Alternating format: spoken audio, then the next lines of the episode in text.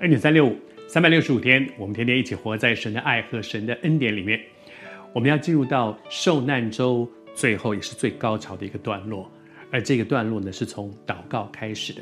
克西马尼园的祷告，耶稣知道那天晚上会发生什么事，而在面对这个他生命当中最冲击的一件事情，他怎么面对呢？他用祷告来预备自己。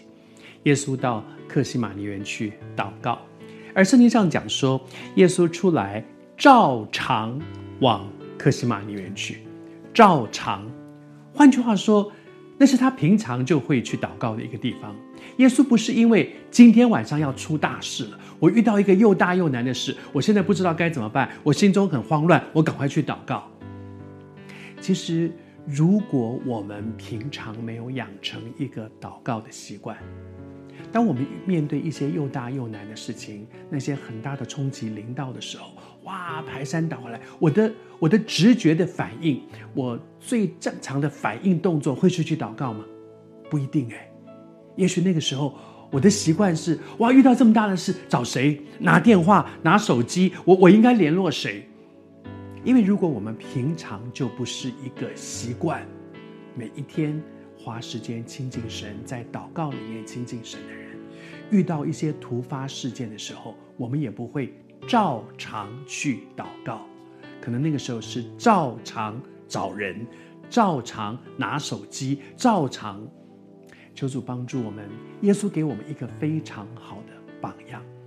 很多时候，大家觉得说：“哎，我为什么每天都要花时间祷告，花时间亲近神？这个好像很，好像就是一个习惯，好像就是一个，哎呀，一个这个他每天都做的一件事情。”不，那其实只是帮助我们养成一个习惯。那个习惯是什么？就是每一天，在我的生命当中，我就是会花一段时间去亲近神。